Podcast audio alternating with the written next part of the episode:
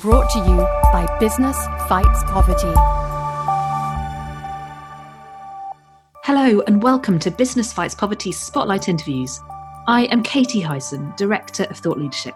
Each week, these interviews provide you with the insights from a different perspective of the Business Fight Poverty Network, giving you first-hand understanding of how businesses and others are working on some of the world's biggest social challenges.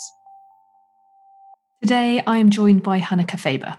Hanneke is the President of Foods and Refreshment at Unilever and is part of their executive team. This makes her responsible for Unilever's ice cream, tea, and foods globally. As you may be aware, Unilever is one of the world's biggest consumer goods companies, with their products in around 190 countries globally. Today, she is going to share the reasons why planning for the future of foods now is so essential, and what she sees as the top trends on our horizon. What Hanneke won't mention is that she was 7 times Dutch national dive champion, but perhaps we'll save that for another conversation. Hanneke, welcome. Thank you. Hanneke, my first question to you today, I'm really keen to understand. Unilever is heralded on multiple levels for being a leader in sustainability and a role model for businesses.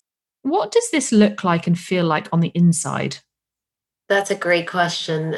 So I've only been with Unilever just under 3 years now. So by Unilever standards, I'm still a newbie. There's many people who've happily spent their entire careers here, 20 or 30 years. But I joined because of what I was hoping to be a real environment of, indeed, leadership and sustainability.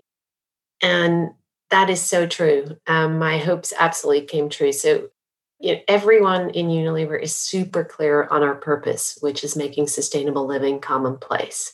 I've worked at some other great companies, which were great companies, but where the sense of what is our purpose wasn't quite as single-minded and clear to everybody. All 150,000 Unilever employees can wake them up in the middle of the night and ask them, what's our purpose? And they'll all say, making sustainable living commonplace.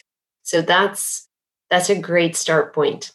And then as a leadership team, we're also very clear what our vision is. Our vision is to show the world that purpose drives superior financial performance. So we know what our purpose is, but we want to use it to drive superior financial performance because we are a company, we're not a charity. So our shareholders are really important stakeholders, as well as, of course, consumers, customers, our communities, and the planet.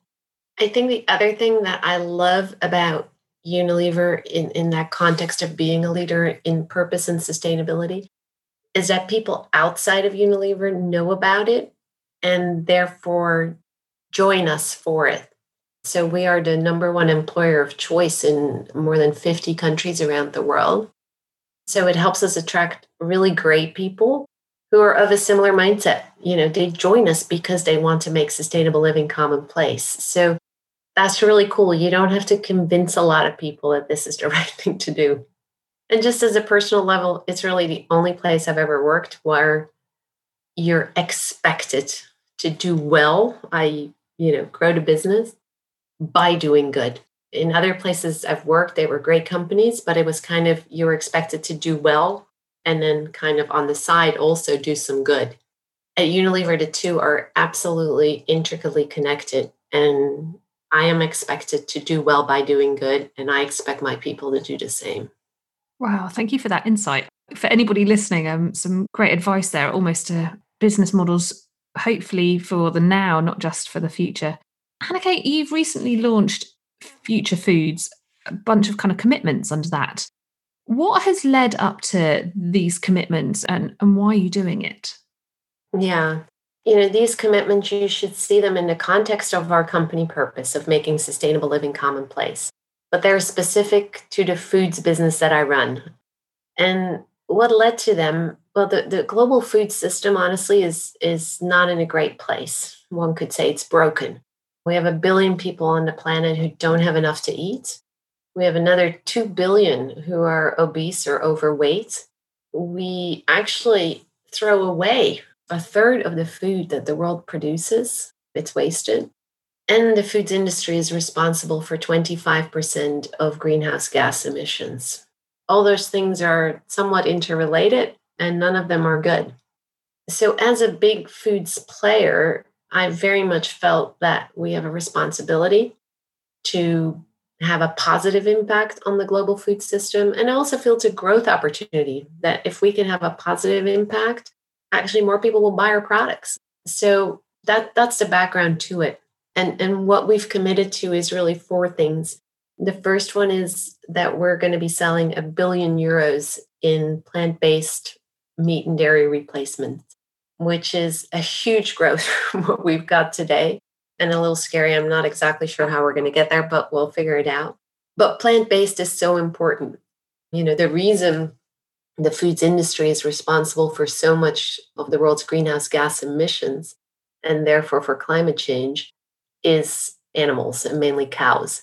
We're not telling everyone that you have to become a vegetarian or a vegan, but if we all ate a little bit less meat and a bit more plants, ideally kind of like 50% less meat and 50% more plants, we'd really make a dent in emissions and therefore we'd really make a difference for the planet. So that's the first thing, €1 billion in plant-based meat and dairy replacements. The second commitment is that we're going to halve our food waste from factory to shelf. As I said, way too much food gets wasted. About 1/3 of everything that gets grown gets wasted. And we have to get our own house in order first. We waste too much at Unilever. So we were committing to halving that by 2025. That may sound obvious because it's, you know, a cost saving for us as well. But if it was easy, we would have already done it. It is hard to plan exactly and produce exactly what will get sold and eaten. So that's another challenge, but we're going to do it. The third commitment is that we're going to double the number of products that we sell that deliver positive nutrition. And positive nutrition we define as products that have a significant amount of either macronutrients like vegetables or proteins or micronutrients, vitamins and minerals. We don't have enough products today that are truly good for you, and we want to and need to double that. And finally, we've committed to continuing to reduce salt, sugar, and calories in our products, which we have been doing over the years, but aren't done with. Wow. And I love the fact that you're not necessarily sure how you're going to get there with all of them. You know, it's almost putting a stake in the ground and saying, you know, it's the right direction. It's the future. We have to figure out how we're going to get there on the journey. Yeah. You know, sometimes you have to do a few things that are a little scary. And when you say them out loud and you say them out in public, I've learned that also then makes your own organization inside Unilever believe that we're really serious and that we got to figure this out. So that's certainly one of the reasons why we've gone public with these commitments. And I was wondering whether there are any other reasons why you've gone public on the commitments. I mean, are there wider hopes and aims for the commitments? Yeah, certainly. So again, everything starts with getting our own house in order. So, you know, we just have no room to talk if we're still wasting as much food as we are doing today, or we're selling as little plant-based foods as we're selling today. So we got to get our house in order. But when we do, and when we're on track to deliver these commitments, I hope they also serve as an inspiration for others in the food system. And that can be our suppliers and our customers who can help us, for example, on reducing waste or selling more products with positive nutrition. And even our competitors, you know, I know that when I see, you know, commitment from someone like Tesco's, who've also done some nice commitments in plant-based, or from Nestlé, who put some commitments on regenerative agriculture, I find that inspiring. And I think, dang, you know, they can't be doing better than us. So we got to step on it. And I hope we have that same effect on others. Nothing like a bit of competition. And I want to stay on that sort of that theme around, you know, what when you see somebody else stepping up, you want to do the same from your position. And what are the top trends that you're seeing and that others may not be aware of and perhaps should be? I think in general, the top trends that we're seeing, I'm afraid they're actually quite obvious to many, but it's all about how we're reacting to them.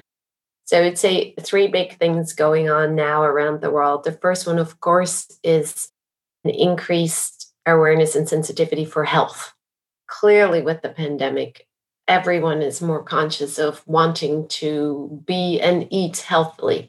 So we've reacted to that, I think, with some great new products, for example, and campaigns. So On tea, we've come out with immune boosting teas in the US with a campaign on heart health, because black tea is actually clinically proven to support heart health. And of course, our whole plant-based eating push also fits into this, health trend. So that's one. It's really, really important. It's obvious, but again, how quickly you can react and how meaningfully you can react in your product portfolio, I think is very, very important. And by the way, that goes, that's true for developed markets, but very much also for developing markets. So in India, we were very quick to add zinc to our Horlicks portfolio, which again is a proven immune system booster. We did that back in the summer. And in Indonesia, we are now adding iodine to Royco, which is the local Knorr, is used by 80% of Indonesian households. And in Indonesia, unfortunately, 1/3 of children have stunted growth because of iodine deficiency. So to add it to a product that is as ubiquitous as Royco stock can really make an impact on public health. So this is not just for rich countries, very much also for developing markets. So that would be one trend. A second trend, we call it e-everything. Again, was there before the pandemic, but has very much accelerated during the pandemic. I'm sure you and I as well are ordering so much more in anything from groceries to whatever we need. So, and of course, we're all working much more digitally. So those trends have rapidly accelerated during COVID. We think they're here to stay. And again, we've reacted to it in some ways that might be surprising to some. And then the third, a more sobering trend, of course, is value for money. So many people during the pandemic have lost jobs, struggle, are really strapped for cash. So good value is ever more important. And we pride ourselves that we truly feed the world with anything from a 1 cent stock cube out in Asia to a $6 pint of Ben and Jerry's in America. And both ends of that ladder are important. And we pride ourselves on delivering great value for everyone, especially at a time when people need that value most. Thank you for those insights and super useful, I think, for people planning out their sort of coming year and years going forward. You mentioned there, we're in some very strange, peculiar and crazy tough times. We record this podcast at the sort of end of 2020, looking ahead to 2021. Many say that we're not through the worst of this global pandemic, and arguably if climate change predictions are correct, then this is just the sort of warm-up act. Hanneke, how do you stay motivated? How can we build resilience? What would be your advice to others to kind of try and deliver impact? Yeah, you're absolutely right. This is going to be the long dance with COVID, and it's probably just a dress rehearsal for the next big disruption. Especially that second point actually gives me a huge sense of urgency that we have to act. So that's certainly part of, why I get out of bed every morning. And again, what helps me is that Unilever is so clear on its purpose as a company. It's making sustainable living commonplace. And that's never been important than today when we're really on the brink of massive disruption from climate change. So I find it relatively easy to stay motivated because it is so necessary now to make sustainable living commonplace. And then I think having that North Star at a time when so much is uncertain and, so many things are hard, I think that really helps our organization as well. We get out of bed for something bigger, even when times are hard. And we're serious when we say we want to build back better through, some of the things we just talked about, like our commitments, but also our partnerships with others and our support for things like the European Union's Green Deal, which tries to do the same. I'm picking up on that point a little bit, Hanneke. As a business leader, going through the global pandemic, hopefully looking forward, looking at that kind of rebuilding better, what does that mean to you personally? And can you expand a little bit more on what you hope it will mean for the work that you're doing? Yeah, so there's a couple of areas that are obviously incredibly concerning. One is the environment, sustainability to planet, and the other one is inequality. And that second one, unfortunately, looks like it will be made even worse by COVID. So I very much hope that as Unilever, we can show the way on both of those areas. That's why as a company, we've come out with new climate and nature commitments last summer, right in the middle of COVID. Hanneke, that brings us to the end of our conversation today. Thank you so much for sharing your thoughts and your insights with us. They are really, truly useful and inspiring. Yeah, thank you so much for having me. And thank you for all the work that you guys do. And we look forward to partnering for many years to come. And if you like what you've heard today, please do rate and subscribe to us.